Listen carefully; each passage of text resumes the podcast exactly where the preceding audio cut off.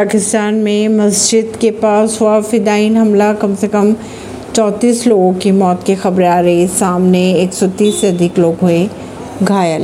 पाकिस्तान के बलूचिस्तान में शुक्रवार को एक मस्जिद के पास ब्लास्ट हुआ। उसमें कम से कम 34 लोगों की मौत की खबरें आ रही। सामने हमले में 130 से अधिक लोग घायल भी बताए जा रहे हैं। कहा यह जा रहा है कि एक, कहा यह जा रहा है कि एक संदिग्ध हमलावर ने पुलिस वाहन के पास खुद को उड़ा लिया और मरने वालों में एक पुलिस अफसर भी शामिल है। परवीन सिंह नई दिल्ली